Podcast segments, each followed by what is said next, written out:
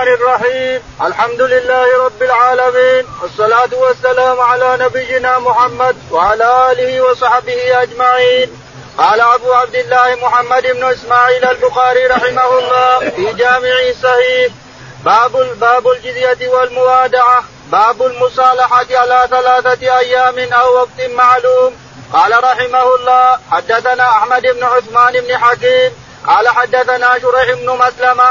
قال حدثنا إبراهيم بن يوسف بن أبي إسحاق قال حدثني أبي عن أبي إسحاق قال حدثني البراء رضي الله عنه أن النبي صلى الله عليه وسلم لما أراد أن يعتمر أرسل إلى أهل مكة يستأذنهم ليدخل مكة فاشترطوا عليه أن لا يقيم بها إلا الا, إلا ثلاث ليال ولا يدخلها إلا بجلبان السلاح ولا يد ولا يدعو ولا يدعو منهم أحدا. قال فاخذ يكتب الشرط بينهم علي بن أبي طالب فكتب فكتب هذا ما قاد عليه محمد رسول الله. فقالوا لو علمنا أنك رسول الله لم نمنعك ولا بعياناك ولكن اكتب هذا ما قاض عليه محمد بن عبد الله. فقال أنا والله محمد بن عبد الله وأنا والله رسول الله. قال وكان لا يكتب قال فقال لعلي امحو رسول الله.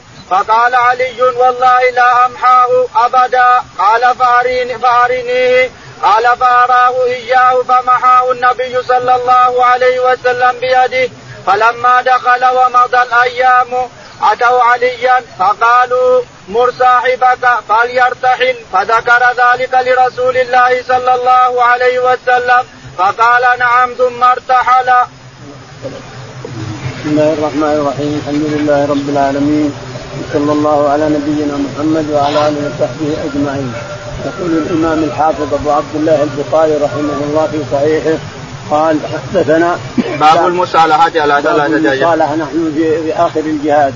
قال باب المصالحة والموادعة وأن المسلمين يصالحون الكفار على شروط لا تضر الإسلام.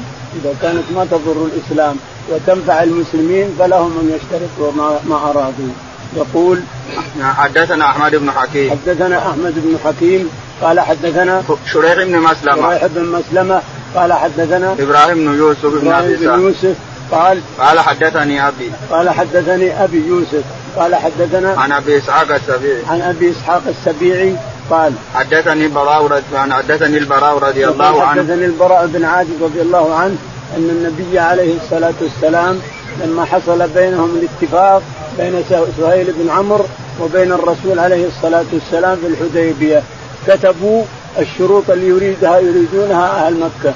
كتبوا أنه يأتي السنة القادمة أما الآن لا. سنة ست الآن في في في القادة لا. لكن يأتي سنه سنة سبع. في في ذي القعدة في 16 القادة ويطوف ثلاث يجلس ثلاث أيام ويطوف ويسعى وهو آمن. لكن لا يحمل رمح ولا يحمل سيوف بقرابها بس رمح وقوس ونبل ما في. لا السيوف بقرابها فقط.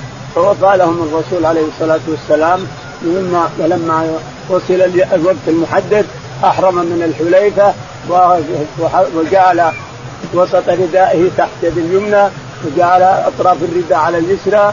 وعلقوا السيوف في أعناقهم سجودا من جهة اليد اليسرى.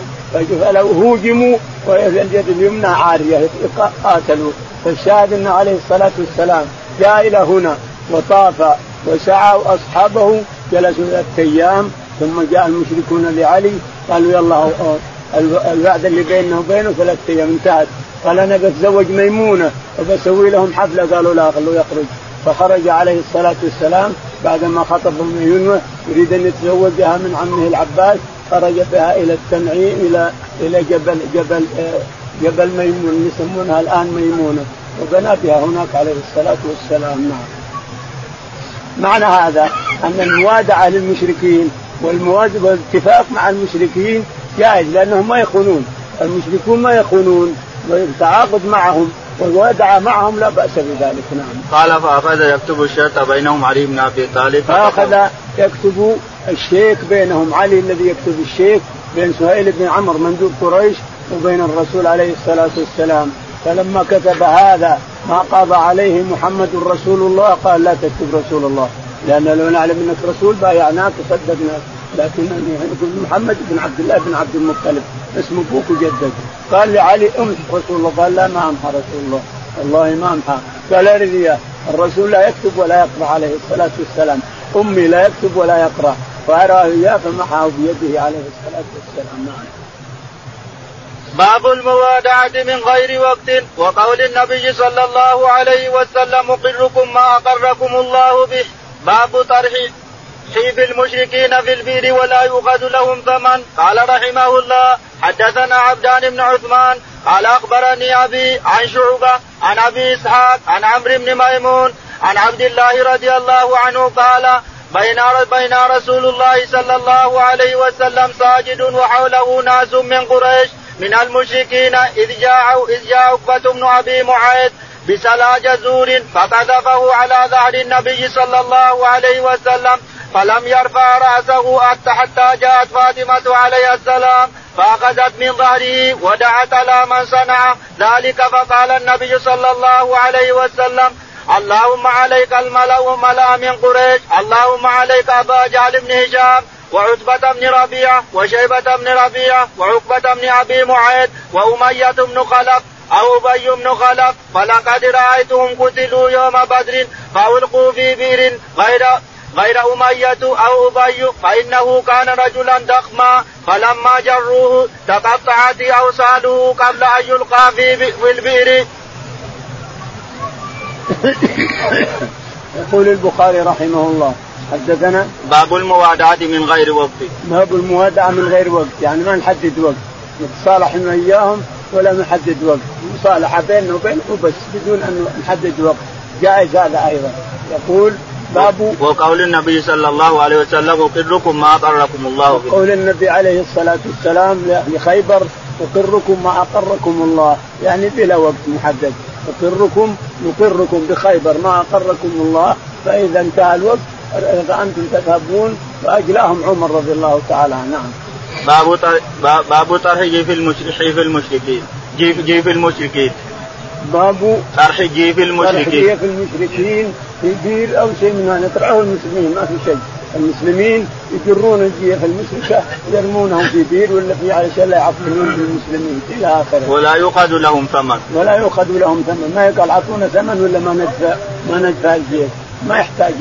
الميت ما يؤخذ له ثمن فلا حاجة إلى ثمن تلقيه في البئر وتتركه نعم. حدثنا عبدان بن عثمان حدثنا عبدان بن عثمان قال حدثنا عن أبي عثمان جبلة. عن أبي عثمان الجبل جبلي. جبلة. جبلة. قال عن شعبة. أبي عثمان بن أيوة. جبله أيوة عن نعم. شعبة. قال عن عن عن أبي إسحاق السبيعي. عن أبي إسحاق السبيعي. قال عن عمرو بن ميمون. عن عمرو بن ميمون. قال عن عبد الله بن مسعود. عبد الله بن مسعود رضي الله تعالى عنه.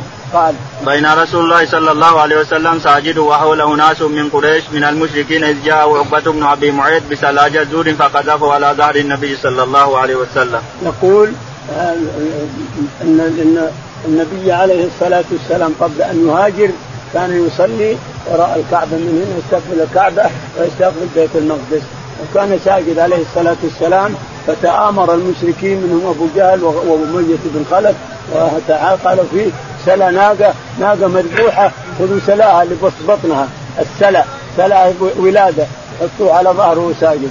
فجاء عقبة بن أبي معيط وجاب السلا وحطه على ظهر الرسول عليه الصلاة والسلام وهو ساجد فأخذته فاطمة ونحته. ثم لما قام قال اللهم عليك بفلان وعليك بفلان وعليك بفلان. يقول ابن مسعود والله ما أخطأتهم انه سمى كلهم دفنوا في قليل بدر كل اللي هم سمى. أما عقبة بن أبي معيط انظر عقاب الله تعالى وتقدم. أتي به مكتف اليدين والرجلين أمام الرسول عليه الصلاة والسلام. شوف انتقام رب العالمين سريع. سريع انتقام رب العالمين. هذا الذي وضع السلع على ظهر الرسول. أتي به مكتف اليدين والرجلين. آه عقبة بن أبي معيط أين السلع؟ تعال يا علي بن أبي طالب أو قال الزبير بن حزم احذف راسه فحذف رأسه راح من هذا هذا عقاب رب العالمين سريع. سريع عقاب رب العالمين لمن ظلمه. هذا ظلم لا شك في هذا. فأخذ الله تعالى وتقدس انتقاما لرسوله. نعم. فألقوا في بئر غير أمية أو أبي فإنه كان أمية بن خلف واللي تمزق أبي ما ما هو ما حضر بدر. أمية بن خلف تمزق لأنه قتله بلال رضي الله عنه. لما رآه مع عبد الرحمن بن عوف أسير. قال يا أنصار الله يا أنصار الله يا أنصار الله. أمية بن خلف لا نجوت إن نجا لا نجوت إن نجا. جاء الأنصار رضي الله عنهم وبقروا بطنه وهو مع عبد الرحمن بن عوف بالسيوف بقروا بطنه باب اثم الغادر لل... لل... للبر والفاجر. قال رحمه الله حدثنا أبو الوليد قال حدثنا شوبة عن سليمان الأعمش عن أبي وائل عن عبد الله وعن ثابت عن أنس عن النبي صلى الله عليه وسلم. قال لكل غادر لواء يوم القيامة قال أحدهما ينسب وقال الآخر يرى يوم القيامة يعرف به. يقول البخاري رحمه الله باب باب إثم الغادر للبر والفاجر. إثم الغادر للبر والفاجر. يعني إنسان غدر أمانة سواء لبر أو فاجر. يعني عندك أمانة لمسلم أو أمانة لكافر كله واحد. الأمانة هي الأمانة لا تخونها الإنسان. فمن خان الأمانة يأتي يوم القيامة وهي على رقبته نعوذ بالله. وهي على رقبته أمانته. لواء كل غادر. كل غادر له لواء يوم القيامة. حدثنا آه، أبو الوليد الطيالسي. أبو الوليد الطيالسي. قال حدثنا شعبة. شعبة. قال حدثنا سليمان الأعمش. سليمان الأعمش. قال عن أبي وائل. عن أبي وائل. عن عبد الله بن مسعود. عن عبد الله بن مسعود رضي الله عنه. قال بسند ثاني وعن ثابت عن أنس رضي الله عنه. عن ثابت حول السند وعن ثابت عن أنس بن مالك رضي الله تعالى عنه. قال قال لكل غادر لواء يوم القيامة. قال لكل يعني أنس وابن مسعود تجمعا في هذا الحديث. يقول لكل غادر لواء يوم القيامة. يراه الناس جميع العالم في الأمم واقفة يرون اللواء لكل غادر اللواء. نعوذ بالله يرفعه يوم القيامة. قال أحدهما ينسب. أحدهما قال ينسب وأحدهما قال وقال الآخر يرى يوم القيامة يرى ينسب وقال الآخر يرى يوم القيامة. يراه الناس الذي في الموقف. نعوذ بالله من ذلك. نعم. قال رحمه الله حدثنا سليمان بن حرب قال حدثنا حماد عن أيوب عن نافع عن ابن عمر رضي الله عنهما قال سمعت النبي صلى الله عليه وسلم يقول لكل غادر لواء ينسب بغدرته. يقول البخاري رحمه الله مؤكدا ما سبق. حدثنا سليمان بن حرب. سليمان بن حرب.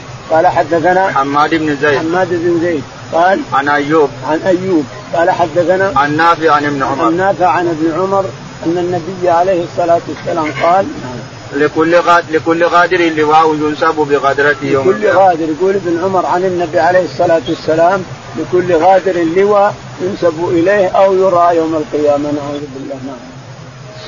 قال رحمه الله حدثنا علي بن عبد الله قال حدثنا جرير عن منصور عن مجاهد عن طاووس عن ابن عباس رضي الله عنهما قال قال رسول الله صلى الله عليه وسلم يوم فتح مكة لا هجرة ولكن جهاد ونية وإذا وإذا استنفرتم فانفروا. وقال يوم فتح مكة إن هذا البلد حرمه الله يوم خلق السماوات والأرض فهو حرام بحرمة الله إلى يوم القيامة وإنه لم يحل القتال فيه لأحد قبلي ولم يحل لي إلا ساعة من النهار. فهو حرام بحرمة الله إلى يوم القيامة. لا يعدد شوكه ولا ينفر صيده ولا يلتقط لقطته إلا من عرف ولا يقتلى قلاه. فقال العباس يا رسول الله إلا الإذخر فإنه لقينهم ولبيوتهم قال إلا الإذخر.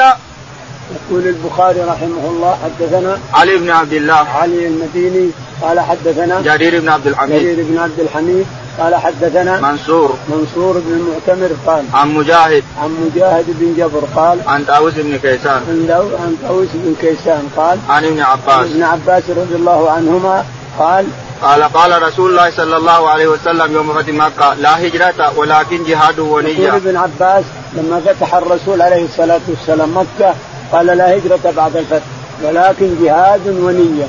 وإذا استنفرتم فانفروا. إذا حصل حصل مدينة من مدن المسلمين كفار واستنفرونا نخدع لهم ونفك الأسر عنهم. وإذا استنفرتم فانفروا. أو قال الإمام يلا يا جماعة توكلوا على الله يلا جهاد في سبيل الله انفروا انفروا انفروا من البلد كله.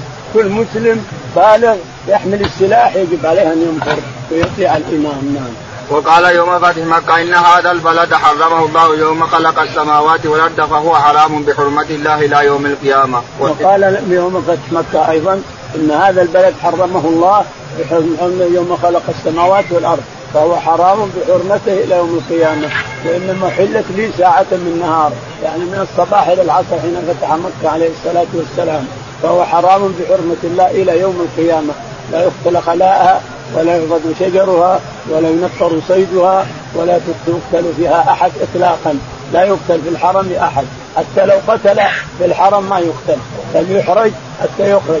من لجأ من وجب الحج عليه فلجأ للحرم الشريف نعم المنتجات. لم يقم الحج عليه لكن يحرج بترك بيع وشراء كي يخرجوا على السواء. كل الحدود لا شطط. ووافق النعمان في القتل فقط. ومالك والشافعي يقام جميعها حيث انتبه المنام. فالشاهد إن عند عند الإمام أحمد أنه لا يقتل فيها أحد. لا يقتل فيها حتى لو قتل ما يقتل فيها أحد. لكن الشافعي ومالك يقولون إن الرسول عليه الصلاة والسلام قال لا تعيدها عاصيا لا تعيد مكة ما تعيد عاصيا إذا أحدث يقتل يقتل أو يؤخذ عليه أو يقطع أو يؤخذ عليه الحدود إلى آخره. الحرم لا يعيد عاصيا فالرسول قال حرم حرمها الله يوم خلق السماوات والأرض. لا يقتل خلاها ولا ينفر صيدها ولا تلتقط لقطتها إلا لمن يشد ولا قال العباس إن الادخر يا رسول الله ادخر نبات ريحته جديدة ريحته طيبة بل يلتقط بالهوام فقال الا الادخر يعني لقيننا يعني قيننا يعني العبيد المماليك يكونون على الصاغة يسوقون عليها الذهب لأنه بإذن الله جمر وكله يصير جمر نعم.